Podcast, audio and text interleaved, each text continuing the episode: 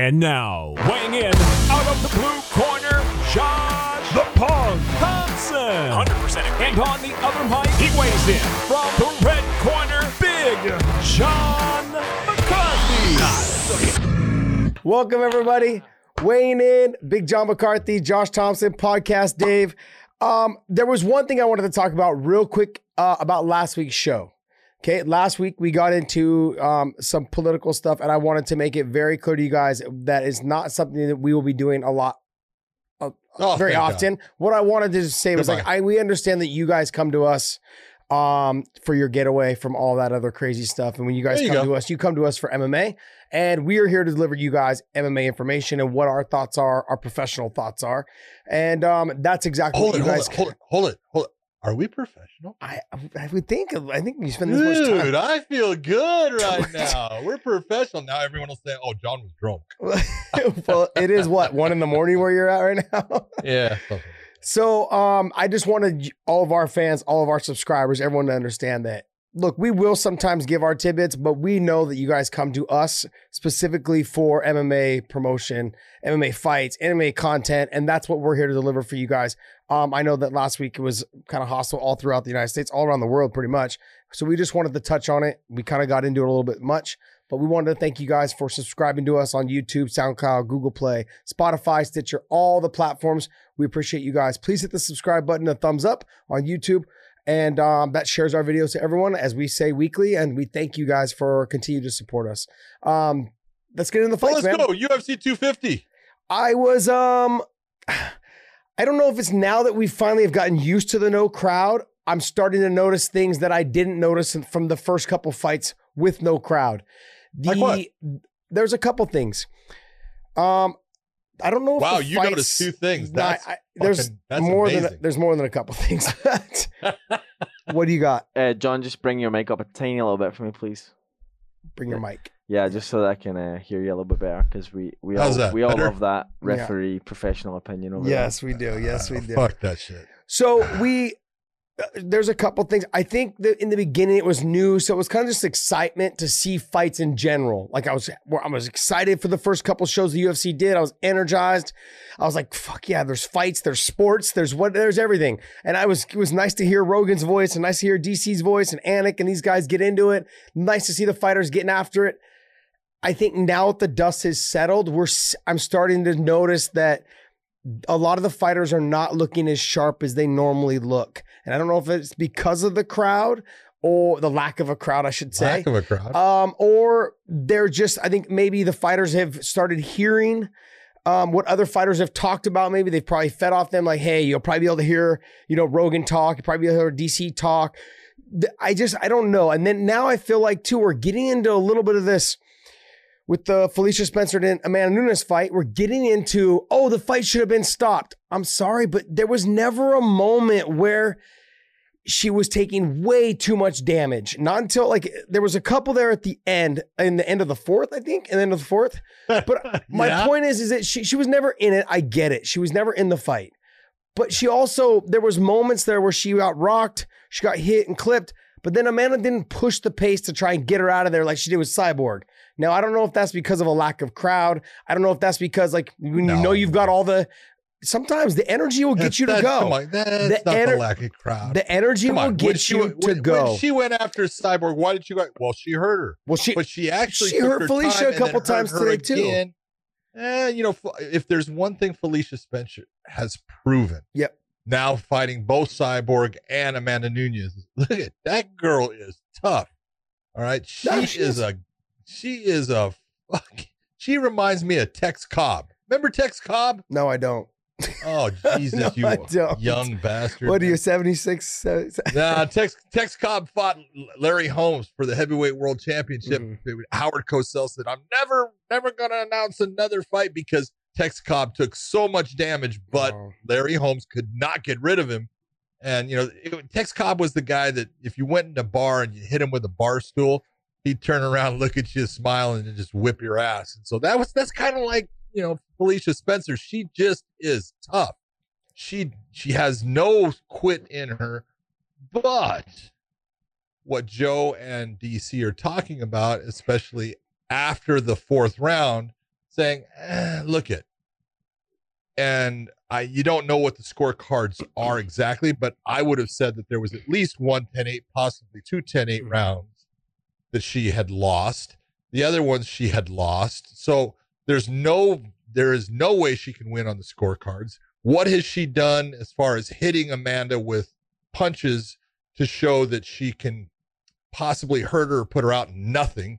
She hit her with her best shot, and Amanda just walked through it. Mm-hmm. And so then we get into okay, well, you know, where we said, look, she's got a chance if she can get on the ground, be on top.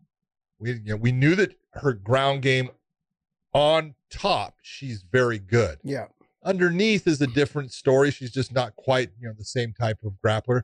And there's, you know, that's the way grapplers are. You get grapplers that are outstanding on their back, and you get ones that are outstanding being in the top position. So she she wasn't able to even get to that top position ever really, and showed that she didn't have a submitter's chance in the fight either. So why are you putting her back out for the fifth round? Why?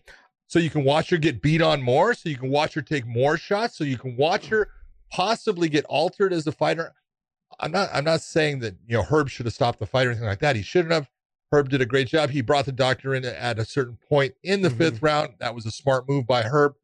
But I can understand why DC and Joe brought that up because it's a viable point. Yeah, no, no, I'm not dis. I didn't say I was disagreeing with that. I said Oh, no. I don't want to continue to hear this though, for all these Why? other fights that eventually go on, because here's the thing, and, I'm going to use this as an, exa- as an example is, and I I, don't want to feel like I'm kind of like stuck in the middle if I feel should feel bad. Like Miesha Tate when she fought Holly Holmes, she didn't have a great fight. It was okay. She landed some clean shots, but it she was she was struggling really to get the fight to the ground. Wasn't able to really mount a whole lot of offense on the feet. She had landed some clean shots, did some good Whoa, stuff. Whoa, whoa, Stop, whoa, stop. I know. right look, there. look, stop, stop, stop. But let me, let she me. had won. She had won the second round 10-8. Yes. All right, She dominated because she got yeah, you don't remember it, but I I, don't recall repped that. the fucking fight. Okay. Okay. All right. But my- so Okay. she had won one of the rounds 10-8. Okay.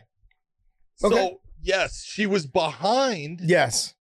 going into the fifth round, but if she won the fifth round, she had a chance of winning the whole fight. Okay. And then not only did she win the fifth round, Mhm. she choked Holly unconscious. No, Do you I- remember that part? Yes, I do remember that. That was my point. Mr. Memory, let's go. That was my point, but you rudely interrupted. So when I I got did to the fifth round, what my point was is that when you get when you have these fighters that sure they're not they don't seem like they're mounting a lot of offense. If you look at the Glover and the Anthony Smith fight, there was moments there where he just was in a fetal position on all fours with hooks in, like getting beat on. That to me, like that was a reason for them to stop the fight. This one here, she took some shots. Felicia Spencer did. She took some shots. And but there was never a follow-up. There wasn't like, let me get after, her, let me get her out of there. Now there was a little bit. There is there for for people fight fans at home. You guys need to understand when you're ahead and you know you're ahead and you're in control. Why do anything stupid? They may potentially get you knocked out. So I understand that part. I also understand though too that a crowd will sometimes energize you to get that Okay. person out of there. I will agree with you. well, Josh that was the Thompson, point I was trying to hold get on. to before I was interrupted I twice. just, I just want to tell you that is a very legitimate point. I am so proud of you. For I was coming up trying with to it. get to You it. are a genius. I was trying to get to it. So my my and when we go back to the Miesha Tate fight, look, that she was there was moments there where she was struggling to get the fight to the ground, and like I, I do recall her, I do recall her winning one of the rounds. You were saying 10-8. My memory, obviously, CTE doesn't allow me to go back that far, and I'm a huge Miesha Tate fan, probably more than most. Um, but it came down to the fifth round when you were saying that she she really needed to pull it out of her ass to get there. And she did. And when you have someone like Felicia Spencer who has good submissions, can potentially do that. But then once I saw the first in the in the first what minute of the fifth round, she got put on bottom. I'm like, this is over. Like there's really like as a corner, why even bother with elbows? Why even bother ta- giving her the amount of time to get cut, elbowed, knocked out, whatever, maybe potentially submitted? All of those things. Uh, as a corner, I would have probably suggested that we throw in the towel then or stop the fight then for the next four minutes because there was no Okay. reason. And I've we have had this discussion with you about with Crazy Bob. Uh, he said like you're you're behind. You need to go out there and you need to get it fucking done. If you don't get it done in this first little bit, then or at least show me some sort of offense. Show me that you- you're at least having an offensive output Yes. that has a chance of working. Yep. And if you can't show me that, then I'm going to stop the Yeah. fight. You know, so that's kind of where I was trying to get to um, ru- before I was rudely interrupted a couple times. But I'm glad we finally got there. I'm well, glad I'm we rude. I finally got it. I apologize. I- I thought I thought the Uh, fight overall, um, but see that was that was kind of the thing that I was looking at when it came down to um, now that we're so excited that sports are finally here and MMA is here. We're, I'm noticing that like it would Amanda have went after her a little bit more had the crowd and the energy been behind her? Like, oh okay, You're you're I'm you're thinking it from a- basically I'm thinking from a that fighter's you point of have view. as a, as a well as a even as a fan's point of view. Mhm. You're thinking that fans have an effect on fighters, and you're right. They do. There's no doubt about it. You know, no doubt about it. It's hard for most fighters to actually perform without the crowd energy. yeah, There's no doubt about it. There's there's some that it works for, but they're they are the the minority that they're so good in the gym, and then under the lights they get that that tightness. The butterflies get to them. They just don't perform. But those are the few, you know. And that's that happens. But Yeah. I think there's a difference. But I, I do think that I think the difference in the cage is showing yeah. that 25 foot cage compared to the 30 foot cage there's a big difference man i'm Yeah. telling you you know and they, they can sit there and say and i and i saw the media saying oh well they just said you know that's that's what they you know are going to put up in the apex well they of course that's what they're going to put it up because they have statistics Mhm. that verify that there are more finishes in that 25 foot cage than there are in the 30 foot cage and there's Mhm. fighters that it's going to benefit and there's fighters that it will actually be a deficit for if Yeah. you know go back matt mitrione had to fight roy nelson the 25 foot cage and he blames that cage for his loss because he couldn't move the same way. There wasn't the same amount of room. And you know you can say well he, he's got a little bit of a point there i guess. So you know it's the cage is a little bit different but there was there was some really good performances but you saw certain people Matt didn't want to blame that loss on his conditioning and getting tired. Like, well, that was or the potentially not. so he, so he wasn't he wasn't that tired in the first round. Oh, I thought I thought we were talking about the one they fought. Then didn't they fight again in Oh, Bellator? yeah, they and the fought footwork, Bellator. yeah. again. That's the one I thought you were talking about. That's hilarious. Um, sorry, I interrupted you for that. It's okay. You rudely, rudely interrupted you. rudely interrupted. Um, I've heard someone say that before. I do. You, so, do you think that she? How am I going to put this? I don't think she's the goat, and no matter how many times they say it, I don't think she is. Boy, they're pushing that. They're really trying to They are that soundbite. That one hard. But I will tell you though is that I think that Shevchenko has a really good chance of being the goat if she can get if she can go back up to 35 and potentially beat Amanda at 35 if she can get over that hump.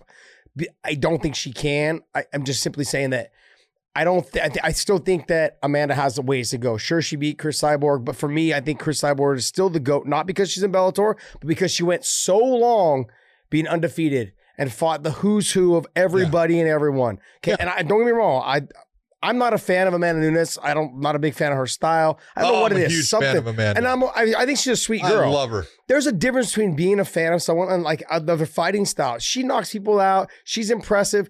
I also see things like where, like tonight, I felt like she should have got her out of there. You know, and, and maybe that's just me. It is. It probably is me. Cris Cris couldn't get her out of there either. I agree with you. I do agree with you. know, let's let's I let's know. be honest about it. You take a look, and this is I'm going to say this about Amanda Nunes because I was doing Amanda Nunes's fights when she was fighting in Invicta. Yep. And she was an erratic fighter back then. Mhm. Erratic in the fact that she had a lot of talent. She was athletic. She was strong. She built a certain way, but she had no control over the fight. She would, she was emotional. She would, you know, blitz when you knew ah, that girl's not that hurt. And she would just throw out all this energy and then she had to back off. She was trying to grab. She did. She didn't know how to fight. Then she got into the UFC because they opened it up and they needed 135 pound fighters because they had Ronda Rousey now.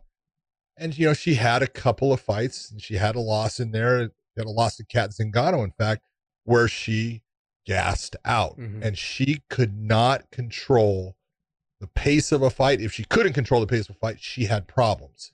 And if she got into these extended grappling situations, that tended to, you know, tire her out. And she didn't know how to control it. And she had the fight, her first fight with Shevchenko, and she did well with Shevchenko in the first round. Second round was a hey, you could have gone almost either way, but I think she won it. In the third round, she got beat up by Shevchenko, mm. and but she's learned from all of those, and she's a completely different fighter now. She Yeah. fights so smart now. She doesn't overextend on things. She doesn't take big chances when she if she hurts someone, she, she'll back off a little bit and then just sit there and look for her shots. I got to give her credit. You know, she is the complete package because she went on the ground with Spencer and dominated on the ground as Yeah. far as she was never in trouble. She was the one landing. She wasn't going after submissions, but she's landing good, heavy strikes and hard shots. You know, puts the hematoma on her head with an elbow. She, she's the complete package. Yep. And so, you know, I take nothing away. She beat Cris. Yep. Okay. No doubt about it. She she absolutely smoked her in that fight. And she smoked Ronda. And since 2014, six years, she has not lost. Yeah. And that's the time that she has really changed as a fighter. And she deserves all the accolades. Does that mean that she's the greatest of all time? I'm saying she's getting closer to it.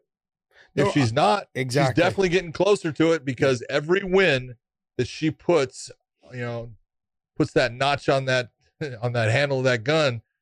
You know what? Every one of those is putting her closer to saying, "Yep, that is a true statement." Yeah.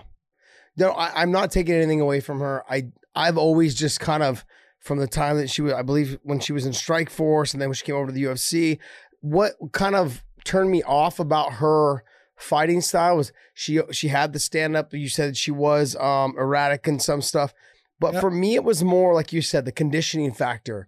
When it wasn't when it when it came down to um when when it came down to like, hey, I need to get this win or I need to get this fight going, it was like just I was okay with she was okay with just holding you people on the ground. I'm trying to remember the fight that I one of the fights that I had watched her fight where she got the takedown and she spent the whole time just hugging and not really moving, not trying to advance position. It was early in the UFC career, like you were saying, those were not some of her best fights back Yeah. then. And she's figured it out. She obviously has. Oh And- yes, and we've said this before confidence is key. So as you're winning and you're getting up there, obviously, and her being a two, a double champ, her confidence is fucking through the roof right now. And you the know. other thing I the other thing I want to point out right now is she's not only a double champ, she's a double champ that has defended both of those titles while she is held. Yeah. All right, that says a lot because DC didn't do that. Yeah. Conor didn't do that. Yep. Cejudo did not do that. Cejudo went up to bantamweight, stayed Yeah. at bantamweight, didn't go back to fly. So hey, you know she's she's doing it all, and she's gonna have a baby girl. Come on, man. Yeah. That's pretty impressive. I'm excited. That's I'm awesome. excited. That's Oh, exciting awesome news. for her. I Congratulations to her and Nina. That's that's great. they um let me see. What else was I gonna, you were talking about she's changed, she's evolved, she's become a much Totally. smarter fighter. And um I think it showed tonight, but for me I felt like she should have tried to get her out of there. That was my that's just my only critique on her. But I've also given you guys reasons on why um I think as a champion, like why, like for me, I don't know if it was the crowd not being there to get her to push a little bit harder, or from a fighter's perspective, hey, I'm up three rounds or four rounds now. Why take a chance, potentially slip, fall, get my back taken and choked out? You know what I, I mean? am Like, pedaling this bike down this path, yeah, and it's staying upright, and I'm not running into anything, and I'm actually enjoying the sun and the waves or whatever you're at.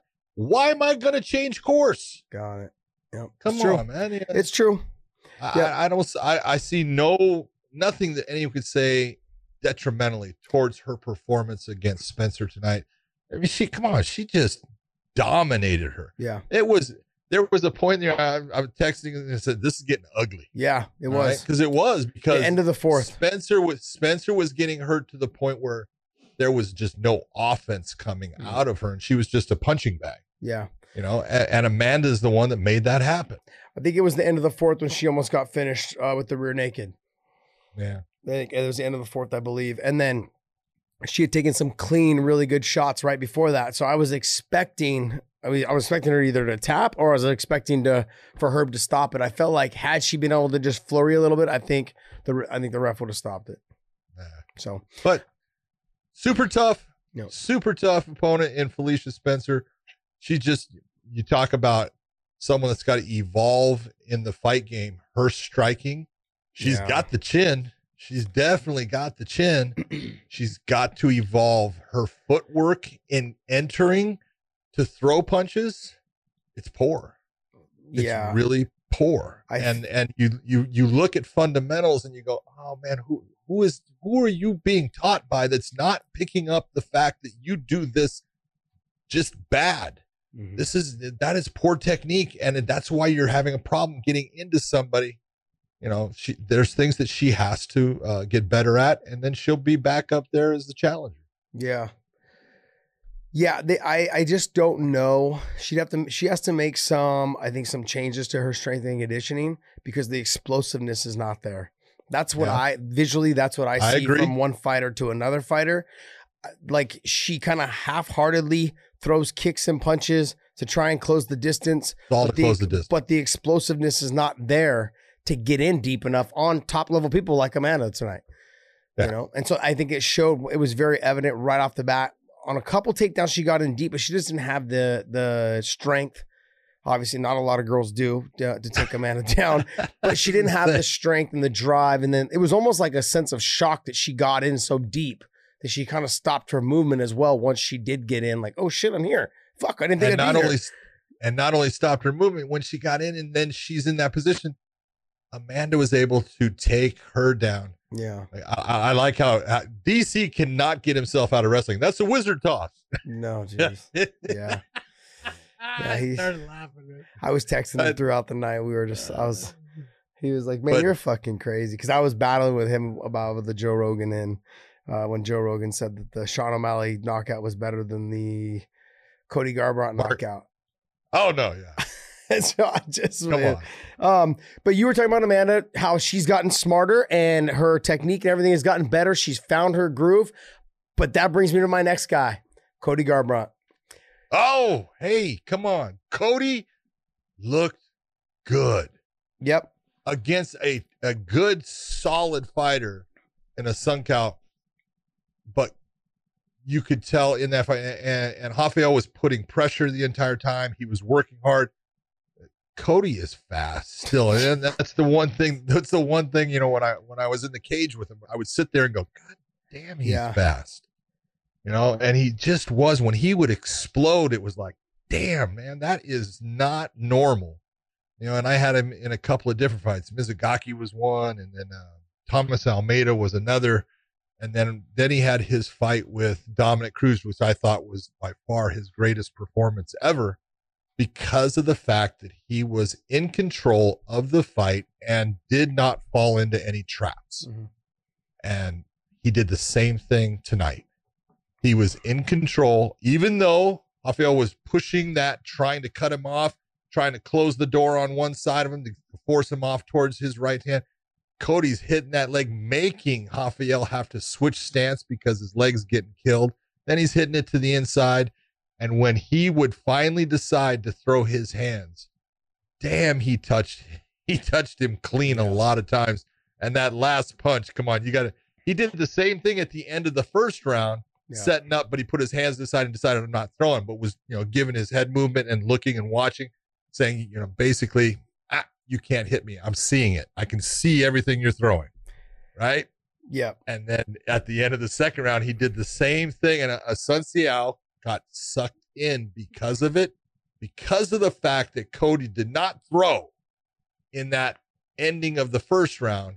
That's what made that right hand so accessible and why he landed it the way he did. And he put him out. And that was a beautiful, you know shot right before the bell.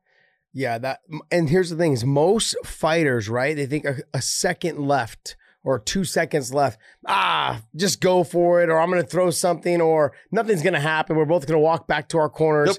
and they. I don't want to say they relax, but they, they just don't expect it to come. And they give up that time sometimes too. Yep. Yep. They just give it up. Yeah. Oh, who was the guy last week, right? That just turned his back and started walking away with four Spike seconds. Carlisle. Spike fucking guy. what a fucking get up with guy. Four seconds left. Got up and started walking away. But, you know, but we, you know, we've on? seen, we've seen, uh, you know, the best guys in the world do that at times too. Yeah. Gegard Mousasi did that against Lovato, if you recall, the third round of their championship fight.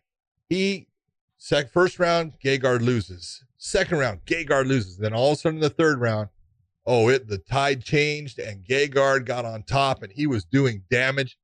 And then there was about four seconds left, three seconds left, and he just gets up and starts walking back to his corner. Now, Lovato did not, you know, go after him, but it was like, what are you doing? You know, it's like, yeah, guys they'll do it at times.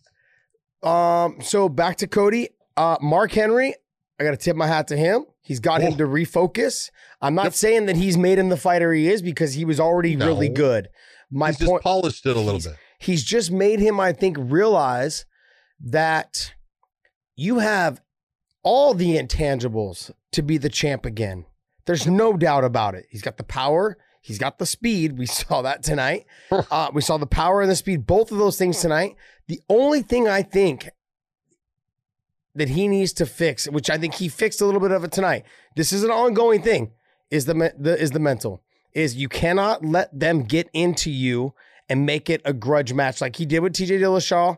And I think he and he he admits it. He cannot be that way. He cannot fall in love with his power and like you hit me, I hit you, and let's do this. There was yeah. moments tonight where he relaxed. He was laughing with the Assunção. He was joking with him. I heard him, and he said, "You're kidding me!" Like they had jokes back and forth, but it was also for him. It favors Cody when he fights that way, and when he fights that way, he's. I feel like he's probably the best, or he's the number one. You know, number one contender right in there. that position. He is that good, so fast, so explosive. Uh, excuse me. I really like what he did with the calf kicks. I'd like to see him mix his his punches and his kicks together a little bit more. Tonight was a lot of one he, one he kick. Was very very heavy in the feints. Yeah, he was throwing. You know, wow, yeah, you know, he, he was jumping and giving. You know, left shoulder feint, right shoulder head movement. He's doing all these different feints. And anyway, a lot of you know, Assunção was like he was. He'd look at it like, okay, and it was already it had already come and gone and, and been gone for a second. And he kind of give a little movement, you go, you're you don't have to feint that much, Cody. you're, you're you're out feinting him right now. Dave, podcast Dave, I think at the end, make sure you keep this track of what time this is because I want you to put a little short clip of bloopers of of John trying to describe feints. He, he's, it's hilarious. Uh, oh man, I thought for a second you had Tourette's. I probably but it was he's like but yeah, I understand exactly I what you're saying. Forward, I hit the mic because the first thing I did is like I can't. He's uh, but I feel like tonight was uh, it was good for him to get that win. That was one. The way he it's got the rebirth, the, win, the rebirth, yeah, the, the 2.0. Of Cody Garbrandt, man, and it, hey, if this is the guy that we're gonna get, people yeah. are gonna have problems with him. Yeah, I agree. Really good. Yep. I get I, I still I get a little concerned because he has been clipped, you know, a couple times in his last three fights. I think it was what it was. I'm glad he's back yep. on track. I liked how relaxing he how how relaxed he looked tonight and how he seemed like he felt tonight. Um, I think with Mark Henry, he's got him dialed in with the new combinations, with him using his brain, listening to Mark Henry, so then he needs to relay that back into his fight. Yep. Maybe that's good for him because instead of left kick, right kick, feint, all those things, right? He's counting out numbers and it's making Cody think of that instead of like, okay, my opponent's doing this. Okay, I'm just looking for the opening to throw the combination of the numbers that Mark Henry just sent in there maybe it's a good thing. I don't know, but tonight it definitely seemed like it was a good thing, and I really feel like him being over there with Mark Henry, with Moraes, with uh, Frankie Edgar, with all those guys that are there. That's a good camp, man. They're good guys. They're really good people. Frankie Edgar is probably one of the fucking best guys in the world I think I've ever fucking met in my life. And he is, uh, I think, him being around positive, great, and not that he wasn't an alpha male, but just positive energy and a new look for him of having a coach that is right in front of him. Like, this is me and you. There's no one else. There's no other fighters. You know, I mean, I, I Frankie was t- showing me and telling me that, you know, that Mark Henry trains him in the basement. Just them, just the two of them. Hey, your time is this time. Meet me here. Let's do some mitts. There's, you know, the room's not that big. You have nowhere to run. You're just in there hitting mitts with your coach, and you know, just talking game plan, getting over it. And I think it's amazing. And uh, I'm glad to see him back on the winning track. And a huge win like that, I think his Assunção is ranked number four that catapults him from number nine, probably back up into, you know, five, you know, four or five, five. position, top five again. Somewhere. So somewhere in that position. And with a knockout like that, I could I could see him going into that fourth position. Uh, okay, was it a better knockout than Sugar Shane? Yes, it was. Hands down, yes, it, was. it was. There was no doubt about it. Don't get me wrong, Sugar Shane was pretty fucking dope. You calling him? Oh, Shane? it was great. Huh? Sugar Sean. Sure. Uh, Sh- you calling him Shane? We're calling him Shane. Sugar Sean. Sorry. Sugar Sean O'Malley. Sugar, Sugar, Sean. Sugar Sean. Sugar Shane. Do we say? I was Sugar thinking Shane. Sugar Shane. Well, yeah. Oh, that's funny. That was Sugar the original. Sean. Shane yeah. Mosley. Yeah, Shane Mosley. Yeah, that's funny. Um, yeah. So Sugar Sean. Anyways, but I I'm not taking anything away from him either. I thought he had a, a good performance as well. I mean, the fight didn't go very long, but um, it took him a second to find the range and the rhythm. And and I'm gonna touch a little bit on what DC said.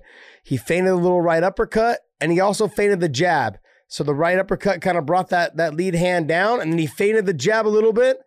And so he kind of like was trying to like slip more to the same side as the power hand. And when he did, he just stepped right into it. I mean, the two things to go together. And I thought, but I am going to get into this. I want to, we'll get into this, I think, a little bit later because I want to talk about all the stuff with Masvidal and Jones and all those guys. But I remind me to bring up his name what? as well. Yes, I know, I know. We might as well get into that as well. Um, but as far as uh Sugar Sean, he looked amazing. He looked good. Short fight. But, but you know, you you have to admit, and this is this is nothing against O'Malley. He's an up and coming fighter, and he's mm-hmm. looking really good But and Eddie Wineland is a good fighter, mm-hmm. but he's past his prime. Mm-hmm. You know, and so the difference in the levels of what who Cody who Cody Garbrandt was fighting, yeah, Raphael, yeah, you know, that was a top five fighter. Yeah. Okay. He did that knockout against a top five fighter, and O'Malley's was against a guy who was a great fighter at one time, but is, is on the downward turn yeah. of his career and is, is going out. So that that also has something to do with the levels of what it does. Sometimes it's it's who you do it against. Yeah. That kind of makes it ooh, look at who that was against also because a Sun Xiao or Sun Cow, I always yeah. say a Sun Xiao, but it's Raphael, man, he's been in with everyone. No one knocks him out. Yeah. He's only been knocked out, I think, once before this. Hmm. So yeah, he's a tough out. Yes the whole the whole fight itself with Cody and him was, was I, I just felt like Assunção just had to make adjustments that he wasn't able to make because of the speed, and the speed makes you flinch. Which when when I when I say it makes you flinch, it means that you are a second, sometimes two seconds behind the person who is throwing. So if I faint, you react. And by the time you're done reacting, I've already landed my other two punches because I actually throw off of your reaction. And so if you're a step behind, yeah, if you're a step behind, you're getting clipped and hit with some clean shots before you can even react.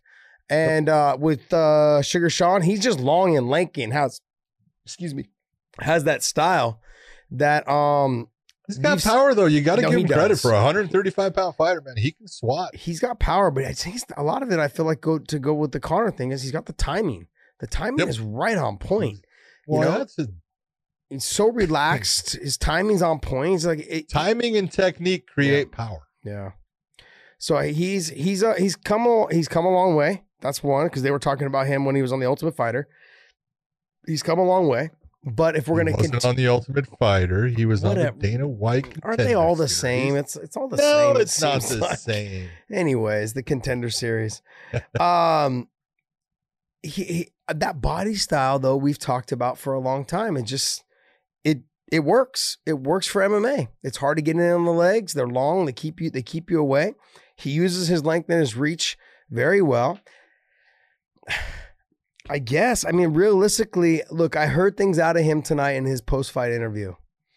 And he is he is eh, if a guy who is coming up like that you need to renegotiate your contract and you need to make sure that it's the figures that you want that's all i'm saying I, we'll, i'll get into him more later on when we talk about the other guys but he's already talked about last fight i'm supposed to renegotiate this fight i'm supposed to renegotiate you, you need to make sure you get what you want because if they sign you to a long-term deal you're going to be stuck with that number and we're seeing it right now with a lot of the other guys so he needs to make sure his figures and numbers are what they want, and then we'll, we'll talk about the fans' reactions because they are all bitching and whining about Gamebred and uh, Jon Jones and all these other people talking about what they want. Uh, you got to you got to talk about Aljamain Sterling, yes, and Sandhagen. Man, I'm telling you, I thought that was going to be a great fight. it was a I good talked, fight. Oh, well, it was. It was quick. I, it was good. It was. But what I said, I said, look, if you're Aljamain, you don't want to stand on your feet with this guy. You have a distinct advantage mm-hmm. on the ground. Did I not say that? Yeah, I don't recall that, but I thought oh, I, I thought dude, I thought somewhere in there. so yes, you did say he had a distinct advantage on the ground. Um, the stand up was going well for him though as well. I think the speed obviously played a factor because he got in so deep on that press to the fence, was able to get to the back. But the mm-hmm. speed made uh, Sandhagen put his back to the fence. And in that smaller cage, it worked to his advantage. Totally worked to his advantage. Yeah. That cage was meant for that fight for Aljamain Sterling. Yep. That cage helped him because it's just a little bit le- less distance until you t- you hit that edge with that cage, and he got in super deep. But you got to admit, beautiful switch, you know, because he gets the body triangle, has it gets the the choke is, is, squeezing the jaw, and you know it's uncomfortable. Yeah. I give Cory a lot of credit, man. He gutted his way through it and just switched the arm over to the other arm, and that thing was under the chin. And there's nothing you're gonna do if you no. can't get that arm unlocked. You're gonna go out. Yeah. And, uh, he tapped right at the end, but he actually even went out. But beautiful performance by Sterling. Yeah, once Al he Jermaine looked fantastic. Once he got that figure four on and they weren't sweaty yet, I was like, "Ooh, this, oh, is, not, yeah. this is not looking good. This is not good right now." So it was, uh, it was, it was in tight. He had stretched him out, you know, by pushing the hips into the back. Yep, did a great job. That bow. Yep. Even though it was on, even though it was on the jawline, and as soon as he was like pulling and yanking, and he didn't get it, he got it out. He switched to the other side, like you said. It took him a second to pull him back down into his guard or into his uh into the back control but he still had the figure four and putting that pressure into his into his waistline. And what you, what people don't, I want to make sure everyone at home understands. If you guys haven't grappled or you guys are just a fan of MMA, but you've never trained, what that does that keeps him from taking a really deep uh, breath to get no his breath. wind. Little little tiny, little tiny, yeah, little sucking through a straw. Yeah, little tiny breaths, and then on top of it as well, you have nowhere to go. You need, you know, you try to roll left and right, and it's it's really hard to get to that position, especially if the guy has a good figure four lock around the waist, and he can just start attacking on any direction. You know, normally to defend that, they want to roll to that same side that it's locked on and try and kick roll that. The, put the foot to the ground. Yeah, put the foot. To, they want to put that foot to the ground, and they want to actually bring their their leg closest to the one that's figure forward. They want to try to hook that leg and kick it out so they can yep. try to like scoot their hips over the leg and break their figure four. I'm just giving you guys a little tutorial right here on one on one, jiu jitsu one on one. Okay, but uh hopefully you guys go back. If you guys go back and watch, at least you know what's going on. Um, I thought, but there, if you go if you go back and watch it, one of the things that you'll see is in the beginning when Aljamain gets that and locks in that figure four on his body, mm-hmm. he doesn't do the right things. He actually puts his, turns himself to the side so the foot's up in the air yeah. which is telling you you're never going to be able to turn inside of it. That's mm-hmm. not going to happen for you. And, and these are the things that you know he has been taught. You yeah. know it. But as the pressure's on, they just, you know, things are just going so fast and, and they're trying to, you know, get this thing right and, and right the boat that, you know, is now starting to take on water and the wheels are falling off sucker yeah. fast. And it was like, you know, he's been taught it, but they just their brain doesn't work. They can't slow it down enough to say, okay, this is what I do. Step one, step two. Oh, now I'm getting myself out. Yep. So, but yeah, it'll it'll be good to see Cory come back. He's going to be really good in the 135 pound. I thought this was going to be a tough fight for him if Aljamain got it to the ground because I think Aljamain on the ground is he's outstanding, man. His yeah. he's got good wrestling and his jujitsu game is freaking solid, man. And yeah. we talked about it because I we talked about Caraway. He freaking dominated Caraway on the ground, and Caraway is good on the ground. He yeah. is a solid grappler. As yeah. you said with Miesha Tate, yep, a lot of what she learned was from Ryan from Caraway. Dennis from Dennis Hallman. Yeah, from from those guys, all those guys back there. Anyways, yeah, Miesha's nasty. It was Dennis too. Miesha's nasty on the ground. It's really good. She is. Um, yeah, I thought. I think. So, what do you think? Sterling is what? Sterling for next. Everyone's like well, push Aldo out, Petr Yan and uh, Sterling for the top. Why? Why is this? Why is there so much hate against Jose Aldo? What, because he lost to Moraes and now they don't want him to get the title shot. I don't understand this. When you know Name when you're getting a, guys, when you are getting a title shot off of a loss, yeah, and no matter what anyone wants to say, there it was a close fight. So there's people that think that he won the fight. Doesn't matter. It's a loss. Yeah. So you're getting a title fight off of a loss. It doesn't look real good. Now he's not the he's not the first one to get it. So does he have the pedigree and the background to say that he deserves it? Yep. He does, but he's got his hands full with Petr Yan. No, he's got his hands full with Petr Yan, but I'm going to oh, tell you. he's this, got his hands full. What I'm going to tell you guys right now is that if you were to put Aljamain Sterling and Petr Yan in the cage, guess how many pay per views you're going to sell? Maybe, yeah, well, that maybe that, a couple hundred. Part of the business thing. If you put Jose Aldo in there, everyone's going to okay, think. I guess what Jose Aldo. But let's let's be honest you pay you paid for the pay per view tonight. I paid for it because we have to do this. Mm, I don't know if I paid for it. Uh, exactly. so you see, I knew you pirated it. But... I don't know. So, so was this a actual pay per view worthy card? On paper, yes. Uh, I, I, thought it was close. I thought it was close. I thought it was. A, I thought it was a decent card. I thought it was. I didn't think it. It didn't have that that wow factor. No. I wanted to see Cody come back. I wanted to see Aljamain and Cory. Those were fights that I was super interested in, but it didn't have that normal pay per view. Oh, there's yeah, your stack. I, of... I only watched it to be honest, is because we do this show.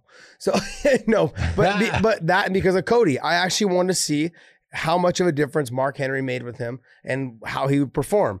Um, I that was my incentive. Like that was the uh, probably the main reason why I watched it is I wanted to see how he is, how he has changed in his mentality on how he approaches the fight. Does he let the fight develop in front of him? Does he does he go out there and get into exchanges that he doesn't need to get into? Like where is he mentally when this all goes down? I mean, having three losses like that is just it's hard to come back from. It's really hard to come back from. And to have a dominant performance the way he did tonight uh, that made me that made me tune in to watch the pay per view. Um, sure, the other fights I was definitely into because you really talked me into the Sterling and uh, Sandhagen fight, you know, and uh, it was a good fight. Yeah. Sugar Sugar Sean is going to be a draw, and I think he's got that body style, that charisma, and all those things. But uh, if you're talking about future pay per views and people that are going to buy them, if you're talking about the 135 pound division, Jose Aldo fighting Petr Yan, Petr Yan cannot sell, not right now. You know, like, hardly anybody knows him. Yeah, hardly anyone knows him. And the same thing with Aljamain Sterling. If he was to fight him as well, if they were to fight for the vacant title, I would go. Ah, I mean, I know it's a good fight. I know it's going to end up being a good fight, but the casual fans like, I never heard of these guys, or I've seen them maybe one time, you know, a year ago. You know what I mean? You've got to put you, you put Jose Aldo in there. People tune in. If Petr Yan walks through him or looks good, oh shit, that's that guy that beat Jose Aldo fans at home, if you guys are listening to this, this there's marketing behind this. And no matter how much I dig, I dig really hard into the UFC sometimes. This is a smart play by them. I gotta give I gotta tip my hat to them. Smart play by them to put the Jose Aldo as the uh, for the vacant title against Petr Yan. Brilliant. Yeah. Brilliant. Guinness. Brilliant. Brilliant. I like that. Um, any other fight? I, I didn't watch the prelims, honestly. I was caught up doing stuff with um our boss. All the all the prelims I watched for what reason when you can't. I know, and I can give you What my is feedback. up with that? I can give you my feedback. I watched the um God, I forgot his name. I did watch um one of the prelims. Uh, the, The kid, man the or- kid, the kid where his uh his 18 year old brother died. oh, Stamann. Neat, St- uh, Cody, Stamann, Cody Stamann. Stamann, and the kid. What was the other kid? And I watched the fight after that. Nemich or ne- Nehich or Oh, Ian uh, Ian Heinisch. Heinich. Heinich. Yes. Heinich. So I watched both those fights. Um, Stamann looked good.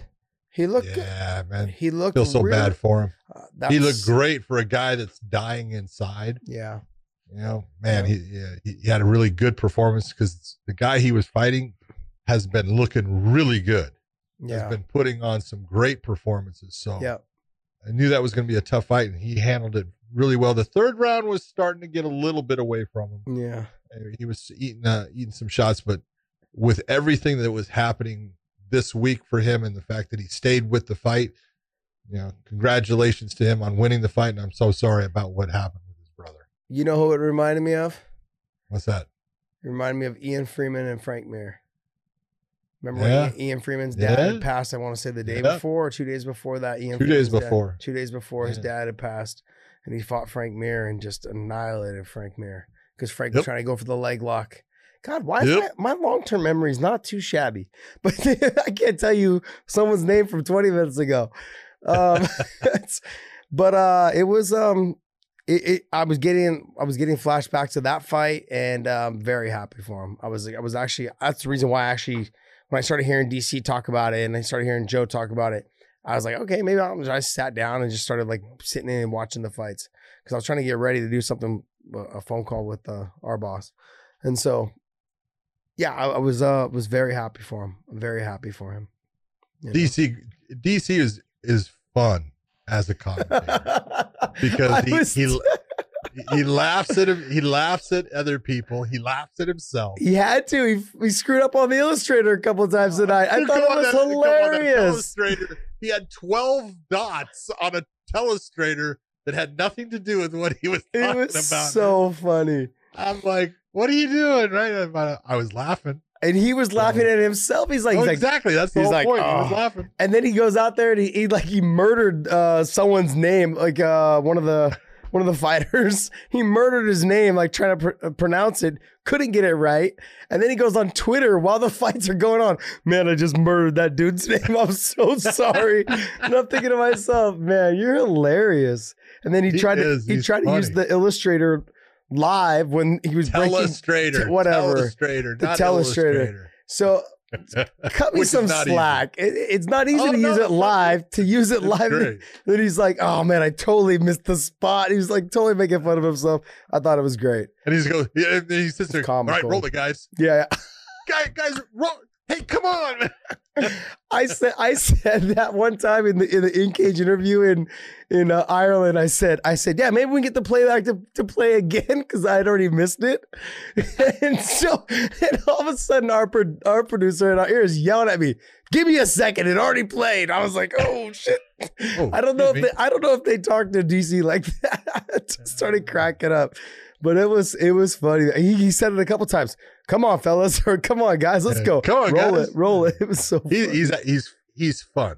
He, he's He a is. lot of fun, and he makes watching the fights fun. Him Yeah. and Joe together are really good. Yeah, I I honestly um I don't I don't know if um outside of those two, I don't think I, I like another group of them together. I like Anik a lot. I like him a lot, and I like um and I like DC and Joe together. Those three. I like Dom because Dom's very knowledgeable. Like the way he breaks it down, the way he says stuff. He and he, he he's never really like yelling into the mic. He's just he and he talks slow enough for me to understand. Um, you know, he, I, I like Dom. I like Dom a lot. But he's Yep. the homer, dude. He's the worst. Homer. Yeah, I, I'm, Dude, I'm if pretty he bad. Has, if he has trained with somebody, yeah, I'm pretty bad. all right, when it comes or they train, or you or they have trained at Alliance for a time. yeah, It doesn't matter what happens in the fight as long as his guy won it. It's like, all right, Dom, we know you. You, it's your guy. You know, that's the only bad thing because he's gotten in some even arguments with DC Yeah. over incidents when uh when Jeremy Stephens fought Josh Emmett, you know, eh, you look Yeah. and you know there was there was some question on what happened and stuff. And he's like, he's just going, that's my guy, right? I go, well, there Yeah. is loyalty there. I kind of like that, but you can't be quite the homer unless you tell everyone, hey, let's be honest. I train with Jeremy Stephens. Okay, now you put it out there. Now everyone can go, oh, you're a homer. DC is a huge homer, also though. Oh, He's Oh, a he is, big time homer. He is. He You is. know, so it's like it's you have to understand. We, we have relationships with these guys. We train with them all the Yeah. time. You know, it's just part of the game. it's is- tough. It is. It is. It is hard. It's hard to be impartial. You know, especially when there's somebody that you don't train with and you really hate them. It's hard to say nice things about them. I've had to do that a couple times. I've had to like, oh, this guy's so good. I'm thinking to myself, what a freaking scumbag.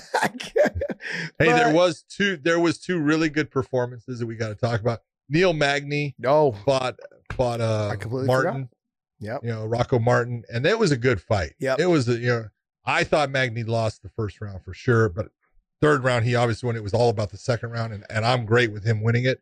I didn't think he won at 30-27, which one of the judges had. yeah, I didn't. but it was so. a two judges. it had was a 30, great- 27. Two two had it. Yeah, two had it. Really? 30, 27. Yeah, and the other Yeah, one had it didn't- I 29, didn't buy 28. that. 29-28. Yeah, okay I, I thought it was 29 28 as well. I thought Neil Magny looked good. I, uh, I, I think DC and Joe were saying that the third could have been a 10 8, and I didn't No. quite, I didn't agree with that.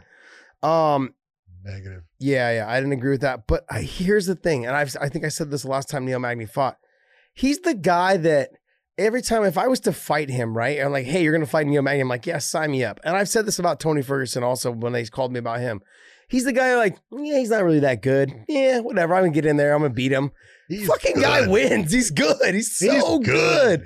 You know, and I mean, you and s- he does not get tired. no, he just keeps going forward. Just keeps going forward. man. His punch output wasn't as normal. Like he's normally No, a lot more wasn't near as active.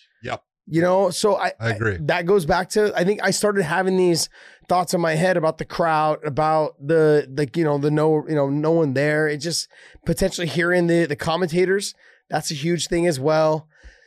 You know, I, I don't know. Maybe, maybe it's changing some of the ways some of the ways the guys fight. You know, the girls fight. You know, like being able to hear every little thing, being able to hear your opponent breathe. Like I mean, there's things like that Yeah. that I really yeah. feel can maybe be changing the the way the sport is uh, being fought right now. Yeah. And um, but no, like I said, like I said, when I looked at when I looked at Tony Ferguson, I'm like, oh man, this guy's not that good. I'm gonna do this. I'm gonna do that. When you get out there, it's not the same. It's not the same. And Neil Magny's that guy. He's a lot better than I thought. I looked at him. I look at Neil Magny. I'm like, God, he's not that good. He But is. guys can't take him down. Guy, he he has stand up. He's just his punch output is tremendous, and he's just touch, touch, touch, super kick, long, touch, touch, and kick. his ground game is fantastic. yeah, he's good. He's good. Yep. Yep. And the other one was Clark had the fight against uh Alonzo Menifee, Uh huh. Menifield. I'm sorry, Yeah. Menifield. I know who you're talking about. Yeah. Clark had a really good performance. hmm I take because Menifield is a freaking beast, Yeah.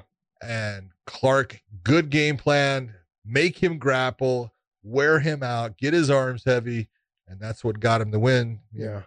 you know, finally put a dent on Menifield's undefeated record. So Yeah. nice fight. Um. Okay. So let's get into this. Uh. Yes. Hold on, I, I have some breaking news, guys. I just wanna- Breaking news. Yep. I want to just get this out of the way. So um so right after Nunes beat Felicia Spencer, Conor McGregor tweeted and I quote, Hey guys, I've decided to retire from fighting. Thank you all for the amazing memories. What a ride it's been. Here's a picture of myself and my mother in Las Vegas post one of my world title wins. Pick the home of your dreams. Mags, I love you. Whatever you desire is yours. End quote. Who's Mags? His mom. Oh, okay. His mom. Um. I look. This this leads us right into where we're going. Um. The the the total the total lineup is y- you want if you want money. Okay, if you want money, you gotta stand up, fighters. Okay, and I'm gonna continue. I'm gonna continue to go with this. I will always support the athlete. The athlete, I feel like you guys, and don't get me wrong, I think the promotion's given us a platform to do what we love and they're providing. I don't think that we need to be quite to the level of say what the NFL and the NBA at 50-50 or 60-40. Let's let's dial it in. Let's get it up to like say 18 to 20%. Right now, what are we at? We're at like Whoa. 12. What is that? I mean, can we get it to 25%? Can we get 25 30. I understand, but let's let's do it in let's do it in uh in phases. Like there's no reason to jump the NFL and them, they didn't do this right off the bat. They worked their way to those positions. Like we can't look at those companies and those promotions or those companies and say like, "Hey, let's get to 50% right away." Let's let's make the adjustments for everyone as we go. The problem is though is that fighters just there's going to be always someone that will do it for less. And you guys are stepping on your own dicks when you guys do this. And that's what's Nope. it's that's until you It guys stick together, it's never it doesn't gonna matter happen. if it's fighters or officials or anything. You're gonna get, you know, hey, this is what it this is what it costs, and someone coming in saying, "I'll do it for less." yep. And fighters do it, and officials do it. And you look and you go, ah, you just blew it. Yeah. Yeah, I give I'll give you guys uh, an example. I was fighting Clay Guida and I had had some sponsors and my sponsor had called me and said, "Hey, um, can we work on we'd already negotiated my sponsor was paying me 15 grand like for one for one patch on my shorts and a place on a place on my shirt. They're paying me 15 grand. That was back when the sponsors were paying pretty well. And so I had one sponsor for a spot on my shirt, a spot on my shirt. Then they called me and said, Can we renegotiate this? It was like the week of the fight. Clay Guida said that he'll wear all of our gear and all he all they want is and they'll make and they'll make the the clothes and the banners for all the corners. That's it. He wanted it for free, basically. And I'm like, they wanted to renegotiate my deal. So we're stepping on each other's dicks, is what I like to say, is because we can't get out of our own fucking way to unite enough to say, like, hey, you know what? Let's try and get this worked out where we can get a little bit bigger piece of the pie. And all we have to do is sit out for a month, maybe two. Some of you guys aren't even ready to fight. So what does it matter if you guys sit out or not? You know what I mean? So until, but here's the thing right now, they've got the guys that they need to say, we need to rebuild. We need we need to get paid a little bit more. Jon Jones, who everyone knows I'm not a big fan of, but I think this is a good idea by him to do something like this. If you want to fight Francis Ngannou, Jon maybe doesn't agree to me. It's not a title fight shot, but I do think he deserves a little bit more money. I'm not saying he needs to break the bank, not Wilder money. Okay, okay, but here, here's the one thing. I'm, I'm going to go with the side of the promotions here. Since you're taking the side of the fighters, I'll go the other way. Traitor. Yeah, well, it's the way it is. But especially right now, when you're uh, the promotion, be it let's say the UFC, and you're doing these shows out of the Apex Center, which is at least saving you money that you don't have to pay for an arena, but you don't have any ticket sales. How much money are you losing? So if you have a Jon Jones wanting to fight a Francis Ngannou, which you could say, hey, that's a major fight, and I could take it to the T-Mobile Arena in Las Vegas, and I could sell that sucker out and get a gate of about, we'll say for that fight, eh, 12 million, 8 to 12 million, somewhere in there. That's 8 to 12 million that I could make to pay the fighters with that I'm not going to be losing. So now, if I'm not having the gate, I'm telling the fighter, hey, I can't pay you that right now. We don't even have people in the stands that are going, oh, you just don't want to pay me. I can't. I can't pay you the same. It's the same as Conor McGregor saying uh, all of a sudden, "Oh, I'm retiring. Why is he retiring? You know why he's saying he's retiring. Is he retiring? No. Okay, but he wants money for a fight, and they're saying, hey, right now, we want you to take a little bit of a pay cut. I'm mm-hmm. not saying the fighter is going to be happy with the pay cut, but right now, as the promotion, without the ability to have all of these different sales of ticket sales, concessions, and things that are in the stands, merchandise, all of that, the promotions is losing a lot of money that they could be making with every show. Go ahead now. I was siding with the promotion. No, I understand. And and you did a very good job of that. Very nicely Okay. done. Very nicely done. Um, but as a fighter or as uh someone who works for a company or whatever, you basically are just saying that you're supposed we're supposed to eat shit until you're able to get money back. But what have you been doing with all the money you've been profiting off of our backs up until now? Where did all that money go? Is it just sitting in your bank account collecting interest? No, it's, Tell me, it- why- it cre- why can't it created I- the arena that you're going to fight in the Apex Center? That's fine. You did that. You UFC did that. building with this PI thing. Okay, it created all that. I didn't ask you to build that. You, I didn't say you asked, You you know, but, but, now that's, but that's my point. My point is, I as have a place for fighter, you to train. But yeah, but then most of them already have camps. They can go train there. They didn't need the PI Institute or whatever it's called. But that's my point. When fighters like Masvidal, when fighters like, like I heard tonight from Sugar Shane, Sh- Sean, whatever. Okay, Sugar, Sugar. Shane. I keep thinking Sugar Shane Mosley. Sugar know. Sean. When you Sugar start Sean when for years, I was saying Sugar Shane. Uh, Sugar Sean, in his tone of voice tonight, was, "Hey, I was supposed to get my contract done before." Yeah. I need to get my contract done now. And I'm hoping that I'm getting paid more money. And when he brought up the $100,000 tonight, that's a young man who is driven to make sure he makes as much money as he possibly can. Well, And he should here's, be. Here, here's the one point that I'm gonna. I'm now gonna flop over to the fighter. Trader. Go ahead. Trader, jumping ship. But it's you know, and th- and this is the truth of, and I think in uh, Masvidal actually brought it up in that you know, Dana came out saying you know, hey, they're independent contractors. Yeah, we Well, are they're not. not. No. Okay, they're not.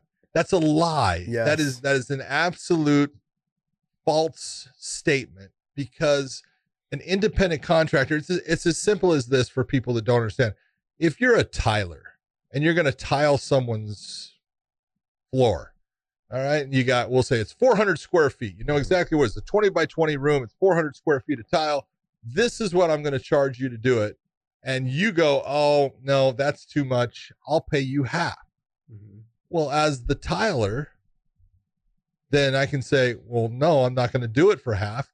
And I can move on to another job. Yeah. And when I go to that job and it's a 400 square foot job and I give them the price and they go, okay, well, then I'm making the money I want to make. That makes me an independent contractor. But if I can go nowhere else, I am not an independent contractor. I'm an employee under contract. And this is the whole thing that guys like Jon Fitch, Cung Le have been fighting with the Muhammad Ali Act for getting it into MMA to say that this is an unfair labor practice yeah. of saying that they're independent contractors, so you don't have to pay for insurance and things like that, but they do not have the ability to be independent and go to another higher bidder when you don't pay them what they believe they're worth. Yeah, the other thing with independent contractors is independent contractors can make their own schedules and go other places. They can also request every job be paid differently. So in this case, right, with our job, if I was to fight, so like when I'm talking about Sugar Sean, Sugar, I think I think I got it right. Hey, you got it. I You got, it right. When I'm talking about Sugar Sean, look, when he renegotiates this deal, he better make sure he gets as much money as he possibly can because may they may give him an easy fight his first fight under his new contract to line his pocket a little bit more. Not But anymore. his second fight and his third fight into that new contract, guess what? He'll be right up in there in that title contention or talking about title contention, and you can't renegotiate your deal for that. And so he had better make sure. That's the problem with signing long deals. I want to say it was Frank, uh, Rich Franklin. I think right before he fought Ken Shamrock, he had signed like an eight fight or a Eight fight 10 deal. yeah, eight fight deal. fight deal. Yeah. And Anderson fight, signed a 10 fight deal. yeah. Yeah. Just and so when you're talking about like it didn't really matter based on the opponent. You got paid what you got paid. Take it or leave it. But you, if you didn't take it, this is where people, you guys at home need to listen and understand. If I don't take a fight, I can't go fight somewhere else. That's one. Two is it extends my contract for four to six months. Okay. And as a champion, you can never leave. So every time you defend your title, it says in the contract, extend your fights. I want to say two fights, maybe three. Three. Is it three? Is it three? Three fights. Yeah, three fights. So every time you defend your title, it extends it three fights. So you're always extending your contract as a champion, so you can never leave, a la BJ Penn. And you guys can thank him for that when he had left after he fought. So there are there are things in, that are said in the con- unless you're retired, which means you'll never be able to fight somewhere else. Randy Couture found that out as well, trying to fight it at, Affliction. they will hold you up in court until you basically go bankrupt. bleed you. Yeah, they'll bleed you, and you're you basically have no money coming in unless you want to work somewhere else. Now, everyone at home is probably sitting there going, "Yeah, but you signed a contract."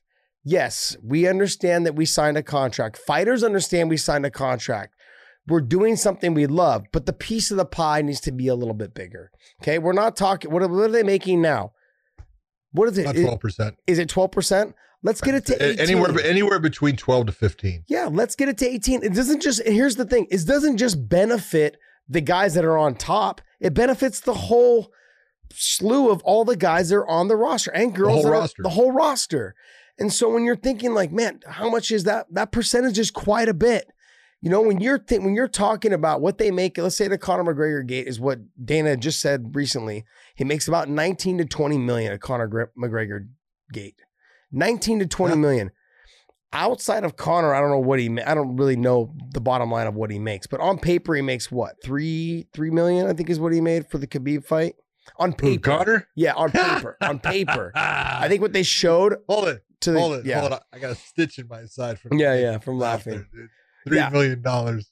But Hello. yeah, but I'm saying you know he made you know there's when he fought Floyd. I know it's Floyd. I get it. You know he made a hundred How much did he make? Hundred million Yeah, is over what. a hundred. Yeah, Over a hundred. It was yeah, it was. I, I don't know the exact numbers. It was I know it was around. He said hundred. I think it was he had said hundred, but I, I don't know if when the pay per views came in if it made way more than that. But I look either, either way, we're talking we're splitting hairs, fucking millions or millions. Okay, we're splitting hairs. Seriously, um, when you're talking about that kind of these guys can't go anywhere else. They're stuck. You know, and it's no different from all the promotions do their business this way. You know, and I ne- I never had a problem with Strikeforce. And I honestly, I never had a problem with the UFC either. I never had a problem with Bellator when I fought for them because I knew that's kind of what the going rate for for someone of my caliber was fighting for at the time. You know, um, I never had, but then I also could always go talk to my promoter, and that's why when I talk to when I talk to you guys, I talk to you guys in terms of my relationship with Scott Coker was someone I could always go to and be like, "Hey, I'm making good money." But I feel like I kind of deserve a little more. And he'd like, you know what? Why don't we just restructure after this next fight? We'll do something. He would be willing to have conversations. Didn't mean I always got what I want. Let me just be very upfront about that I was gonna say. and and it was almost very rarely I got what I wanted, but the conversation was to be had, not to be criticized and down talked and and and basically talked to you through the media like, oh, well, what the fuck's he want? You know, we have going through quarantine, we're going through COVID. That's not my problem. As a fighter, that's not your problem. Okay, as as an employee, as basically you're saying we're we're con- we're self contracted, but that's bullshit. We're not independent contractors. We're a fucking employee, and we're an employee to you. I don't care if you built the Sports Institute. I have my own fucking gym. You know, I, I don't care if you built the Apex Arena. I don't care. Okay, that that should not affect how I make my money. But It doesn't. Okay, let me let me ask you this. Yes. Let me ask you this because you have uh, all these seasons. We'll say like the NBA season or the Major Yeah. League Baseball season are going to come up, and they're going to be shortening the seasons, right? And they're asking the players to take a smaller salary to be commensurate with the amount of games they're playing instead of the full season. Instead of 162 games in Major League Baseball, we'll Yeah. say they play 100, so you'll get paid for what would be your your breakdown. For That's still too many fucking games. games of baseball. I'm tired of fucking baseball. 100 games. I- I Cut agree it to with 60 and we're good. but, but okay, do you think that they should take the pay cut? Uh, it's up to them. It really is No, up to no, them. no, no, no. No, I'm I- no, I don't- no, I up to them. don't- I'm I asking, don't think you so. They should take the pay cut. No, I don't. this is what you're this is what you're saying right now for fighters is oh that's the UFC's problem, not their problem, and it's like no, it's everyone's problem. no, I don't. I don't think the players should take the pay cut. But aren't footballers employees as well, though? And not no, independent, independent contractors? contractors. They are as well. Yeah. You have to pay taxes in every single state that they play in. That sucks. That's Football player. I don't know about baseball players, but I know football players do. I heard well, someone if a make the football argument- player does. Yeah. But I don't I, I don't I I don't recall paying taxes in all the states that I fought in though. I paid I I don't recall that. O- Only, uh, but I mean, I, I live in California. But then, like Trevor, he, he lived in Idaho. When he came here, he had to pay a seven percent tax right off of his fucking paycheck. Yeah, that's right California. there. That's California. Yeah. But other states, I don't recall ever having to do that. It's But not you- all states. To your point as well, the fighters are the ones starting the drama on social media by by calling out the UFC on social They media. need to. Yeah, but I'm saying like your your argument is that Dana's going on media, m- um, arguing like because Dana doesn't talk to them outside of the media. That's what you don't get. Like I said, my relationship with Coker was I give him a call. Hey, can we have this conversation so we can maybe talk about let's get the money right? They're talking about fucking sharing tweets and they're talking about sharing texts. Come on, call your lawyer and share your texts.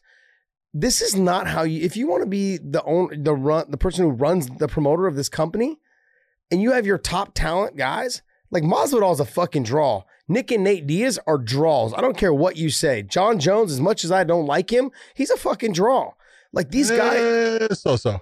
okay, but he's I'm he's, just being honest. yeah, yeah. No, I Look I, at his paper I have, numbers. I have, I have, yeah, and I know what you're saying. But I'm saying if I'm going to compare him to someone like Amanda Nunes, he's a draw.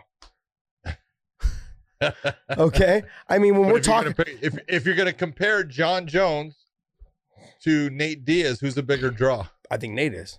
He is. Yeah, I think Nate is. So, but the reason why Nate, Nick, and Nate continue to come, make their money, and leave is because Yeah. they know there's gonna be a time when they need them to come back and sell a pay per view, and so they'll just keep doing that, and they're very smart by doing that.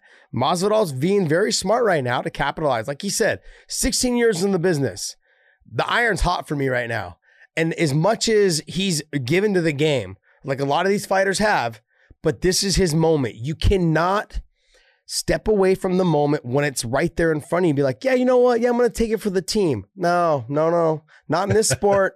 Sorry. No, because what happens is when you take it for the team and then you lose, Yep. then the team kind of leaves you. Yep. Well, I so know, it's, I it's a s- I- tough situation. you know, and I'll always, I'll continue to go back to like my life experiences. My life experiences was, you know, they told me that Pettis was on the, was off the, the fight for my title shot against, uh, against him. And I, what did I do?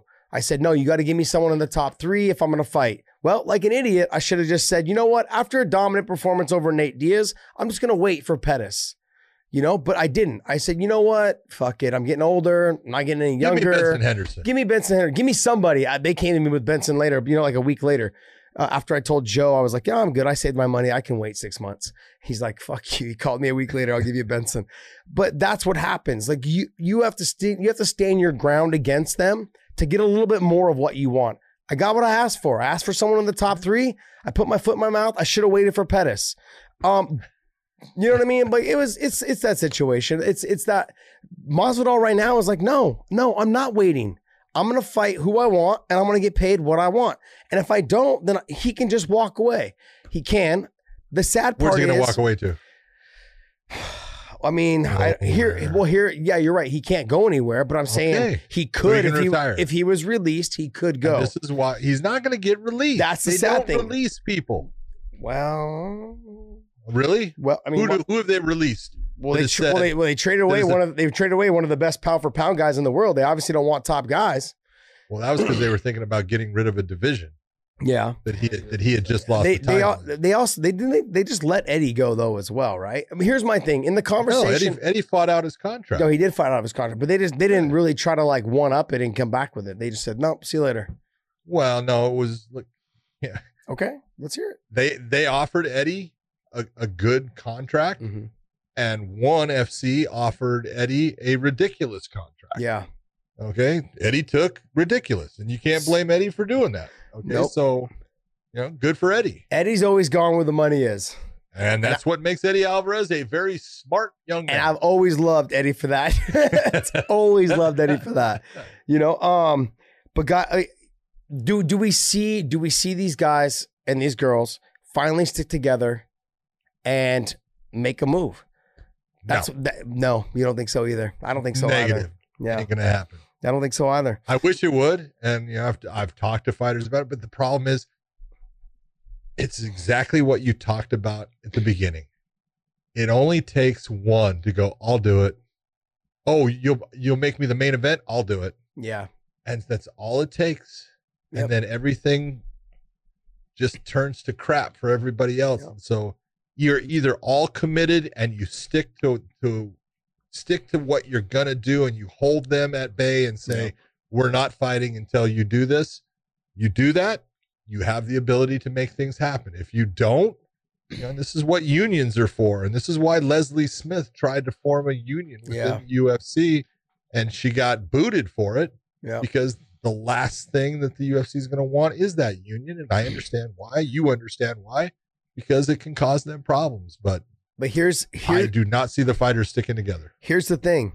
If the fighters are ever going to do it, right now is the time because they're hemorrhaging money and they just took out another loan to pay the interest off on the loan that they have that they bought the company with. If the fighters really want to make a stand, there's no better time after coming off of two and a half months of no fights to stand your ground and try and get a bigger piece of the pie. If you guys fucking blow this, which they will, if they Yes. blow it, guess what? You guys have lost that opportunity for the next maybe five to 10 years. However long it takes you guys to get your shit together, there's not a better time than right now. If they want to do it, this is the time for them to do it. You know, it was, I mean, like when you have Jon Jones, Masvidal, Nate's pretty much like, ah, I'll come back whenever the fuck I want. Same thing with Nick. You know, you've got guys that have been that, that have been leaving. You know, Eddie was willing to take more money somewhere else. Don't uh, uh, Ma, uh, what's it called? Mousasi left for more money Yeah, to but- Bellator. But, there, but Rory MacDonald left for more money. Mousasi, Rory MacDonald, Eddie Alvarez all bought out their contract. Yep. Okay. Paige VanZant has said that she's going to fight this last fight against Ribas. That'll be the last fight on her contract. And she's just going to see what her value is. That's a smart move by a fighter to see, hey, what am I worth? Yeah. What can I get out there? Is what the, UFC, if this is where I want to stay, is what they're offering me what I want. If it's not what I want, then I I can always go and see, well, let me see if someone else will pay me what I want. And if somebody else will, now you have the choice of, okay, this company will pay me what I want, but I want to be in the UFC. I want to fight for them under their promotion. Is is it worth that money to me? Yeah. And if you say, okay, it's worth it to me to, you know, stay with UFC, okay, I'll make less money. Or, nope, I want the money. I'm this is, you know, and you're, if you're looking at it smart, this is a short term career. Yes.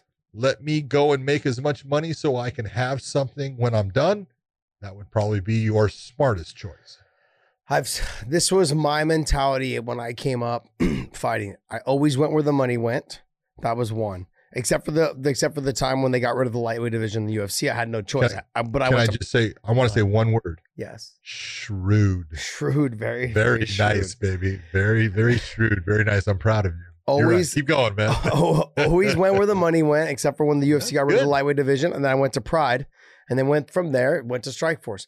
Going where the money is, sure, maybe you're not going to fight under the UFC banner, and so when you're out there socializing, let me ask you how important it is for you to say I'm a UFC fighter, because to me it, it. didn't didn't mean shit to me.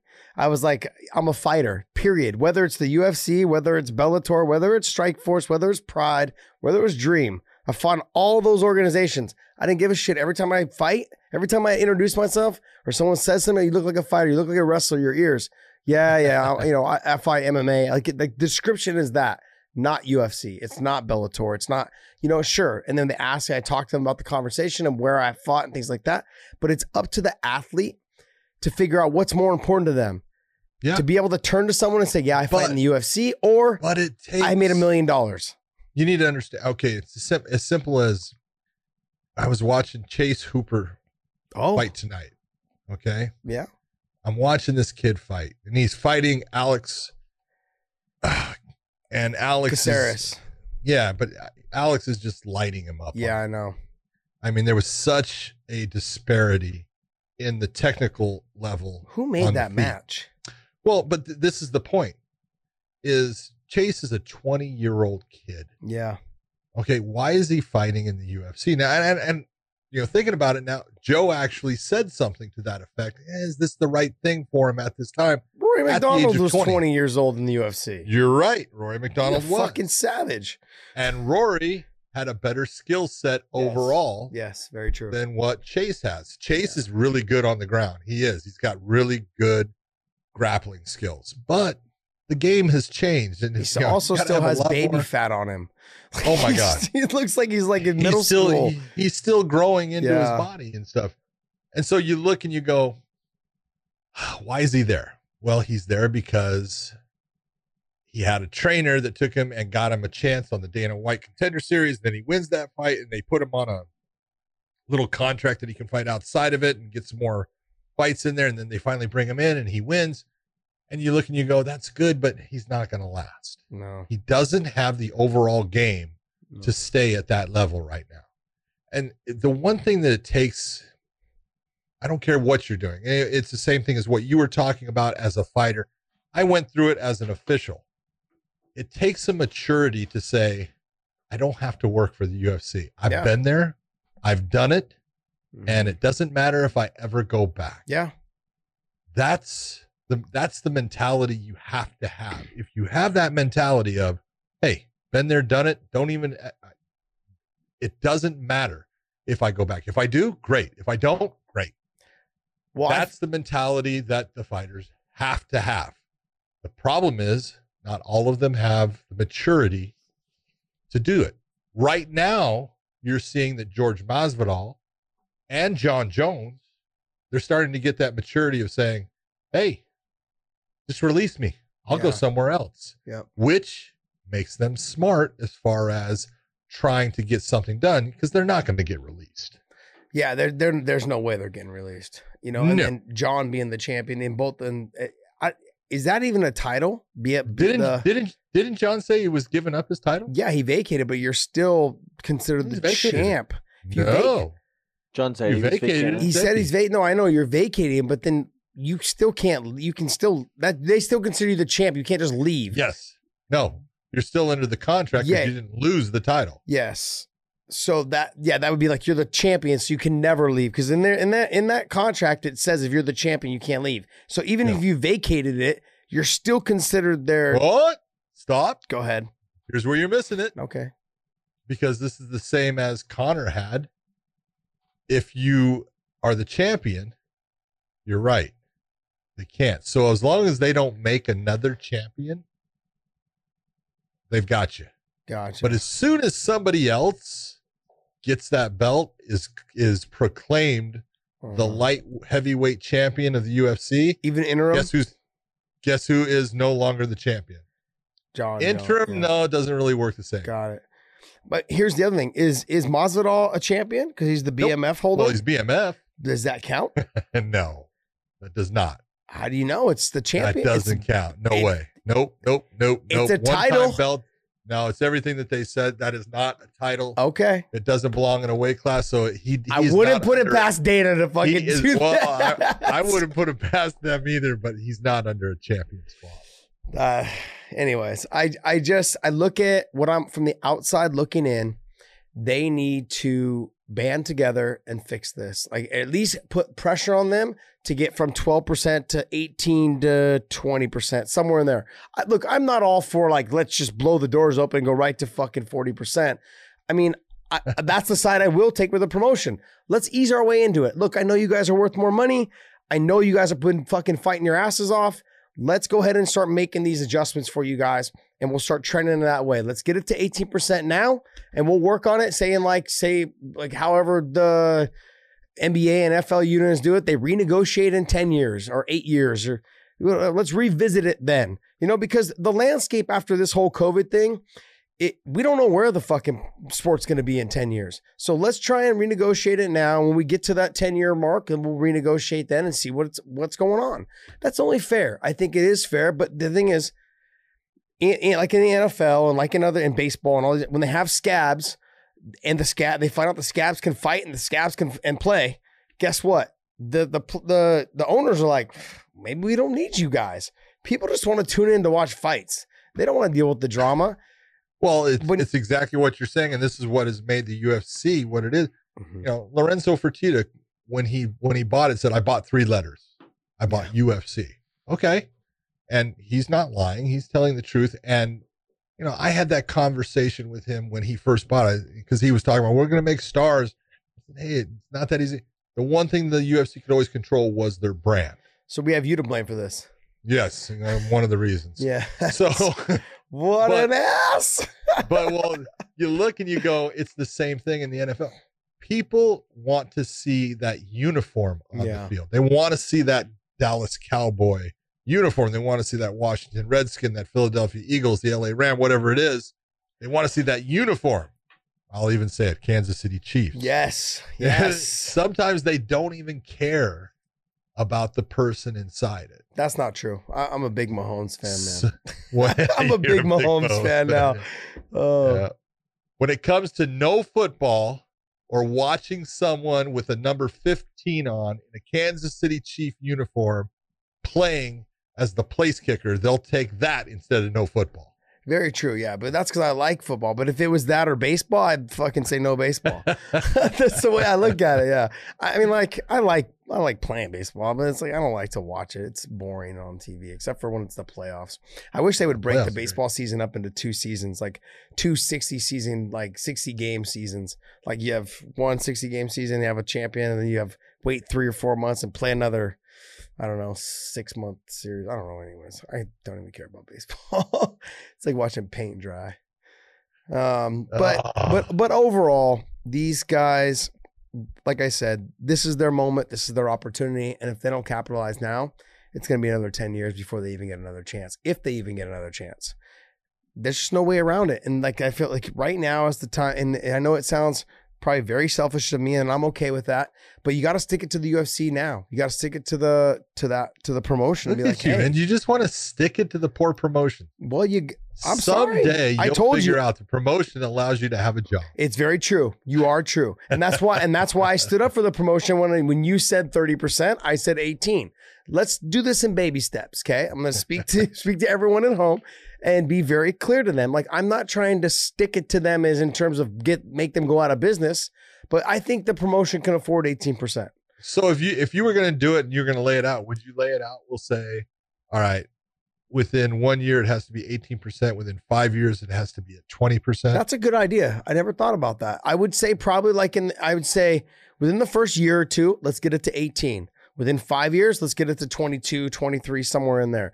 And then moving on, maybe we renegotiate back when we renegotiate then. Because let's be real, they're hitting into markets that that they weren't able to hit 5 years ago or 8 years ago. The Russian market was not even in play, you know, and Khabib has put them there. And that market is huge. It seems to be very huge given the pay-per-view numbers that Khabib draws.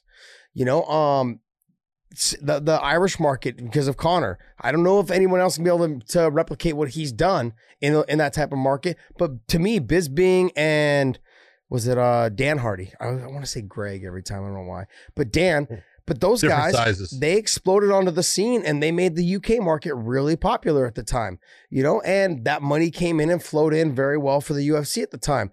Did they see that kind of that type of payout when they were there basically like a G, like a GSP? GSP's a whole other level, I get it, but he had the whole country on his back. Was he seeing the figures that he deserved during that time fighting Matt Hughes, BJ Penns, and all these top guys? Was he seeing two and three and five and eight million dollar paychecks? I don't know. I mean, maybe he was, maybe he wasn't. I mean, that's the thing. Maybe he was. maybe he was, maybe he wasn't. We- Maybe he was. you know, but for someone who was the main fighter out of that country that everyone supported, like Bisping and Dan Hardy and like Conor and now Khabib, these are markets they're going to be tapping into that they can go ahead and hit. Then the Mexican market as well. There was Cain and there was, you know, they're hitting new markets that are bringing money and revenue in. Now they're making a little push into into China as well, into Asia. There's going to be another huge market for them to go ahead and push into and make a lot more money. So I don't want to hear the money conversation too much. I'm okay with not sticking them to not sticking it to them too hard, but let's get to that 18 and 20 and 22 and 25% within the next 4 to 5 years. I like your idea of gradually growing. That's great as well. And renegotiate in 5 to 6 years when they're heavy into Russia, when they're heavy potentially into Africa, potentially into Asia, potentially all these other countries. They're going to keep growing. There's no doubt about that. So let's go ahead and start having this conversation now, especially now when they're they're they're a little weak at the knees during this two and a half month, three month layoff. I know. Look I'm at a- us I'm a little solving the problems of the MMA world. big brain on Josh. oh man. All right. Well, I think that was pretty much all I had to say. I think I'm sure I could keep going, but I think people got the point.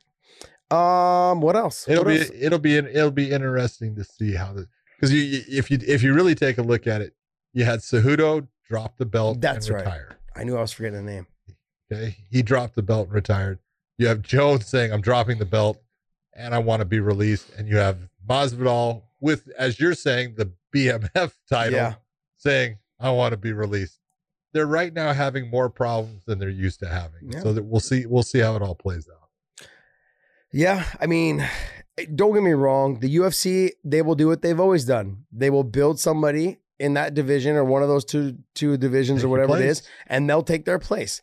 Anytime a fighter thinks they're bigger than the sport, they're not. Let me just we'll make sure that that's clear. Whether it's MMA, whether it's football, whatever it is, that's why the NC2As is no problem saying, you know what, we're giving you an education. We're not going to pay you off your jerseys. You're you'll be nothing without us anyways because you have to play here to even get to the NFL. So don't worry about it. We'll just replace you. And we and that that's when I try to talk to young fighters like, oh, I should get paid this. Or I used to have conversations with my own family. They would tell me like, oh, why aren't you making Conor McGregor money? Like he's making all this. I'm like, calm down, you guys. Slow slow down. It- there's there's there's levels and there's steps to this game. You got to figure it out, and it just takes time, man. So these guys just got to figure out how they can actually make this work without stepping on each other's dicks. I used to tell people all the time they go, they would sit there and say, Oh, so and so's irreplaceable. I go, Nobody Nope. is irreplaceable. Oh, yes, they are. They're, they they do that job. Excuse me. Every, at least every eight years, they replace a person called the president of the United States. Yeah. If he's replaceable, so are you. Yep. Don't think that you're not. It's funny to hear. I hear these uh, casuals on, like you read their tweets and their and some of the posts, like in our YouTube channel and stuff like that, and they'll sit there and say like, "Oh man, if Dana was to leave, the whole thing would go under." No, Oh my God, no. no, no, it wouldn't. Oh, sorry. No, it wouldn't. They would find someone to replace him, and the person would probably do a fucking fantastic job. Okay, when, you're, when you're dealing with with millions of dollars, you'd be you'd be surprised how much people can get done when they're able to throw somebody else's money around. And Dana's a case in point, perfectly clear. He was able to get stuff done because he had a lot of Lorenzo and Frank's money to throw around to get the shot done, to get the shit done. You know, and so um good stuff. I thought I thought today's fights were good. I thought today's show was pretty good. It There was there was some good. There was actually some good fight. There was. I love the Cody Garbrandt. I love Sugar Shane Sean. Sugar I had to do it. I had to do it. Sugar Shane Sean. Uh, loved his fight, and uh, there was a, there was some really quality fights today. I thought Yeah. Cody really looked good, and and Amanda looked fantastic. So Yeah. they were fun to watch. I'm okay with paying for it. You Yeah. cheap bastard. Yes, yes, I am. Am. But this this is this is because I didn't get paid enough throughout my career. Okay. Now you're taking it back. not all of us little- are not all of us are It- money bags. In little seventy dollar chunks. Jeez, man, it's horrible. uh hey, it's it's a start. All right, guys. So, hey, if you guys enjoyed our show, hit the thumbs up on YouTube. That'll share our videos to everyone else. We appreciate you guys tuning in. And like I said in the beginning of the show, we appreciate uh, last week's show. We don't want to get too political with you guys. We don't want to talk too much about um, other stuff. We know you guys come here No politics. no politics. We know you guys come to us uh, for MMA and for the sports knowledge and our actual expertise in this sport. And so we are very thankful. So please share our show, hit the thumbs up. Also, subscribe to us on iTunes, SoundCloud, Google Play, Spotify, Stitcher, all the platforms. We're available on all of them. And share our videos. If you guys share them on Instagram, uh, Twitter, any of those things, please tag us in it. We will actually retweet you or reshare your your uh, your post. We thank you guys. Anything else, John? Yeah, go to Pro Wrestling Tees for weighing in shirts, and uh, I think you use Josh Thompson, right? It's so it's prowrestlingtees.com slash Josh Thompson official. And then we have uh, Yep. some new shirts up there. And so check those out. And then we're getting together, I think, another one, aren't we, Dave? Yeah. Speaking of the mic so people can hear when you. is that coming, Yes. man? yeah, when's that coming? What's going on? Uh, the guy sent it over to me the other day. Um, I Who was- is this guy, by the way? Uh, his name is Luke, and he's helping me with some designs. So I'll Is I'll, his I'll, name Luke? I'll announce more once we once obviously we've all figured. Is out. Is it Lick or Look? Luke. like Rockhold? Oh, Rocco. Luke. Luke. I couldn't understand you. I thought maybe you were trying I'm, to. I am your father. I thought he was trying to lick the mic. He's like, his name is Lick. his name is Lick the I'm mic. sorry, Lick. Dave. Oh man. All right. Well, hey, we thank you guys, and uh, hey, see you guys next time.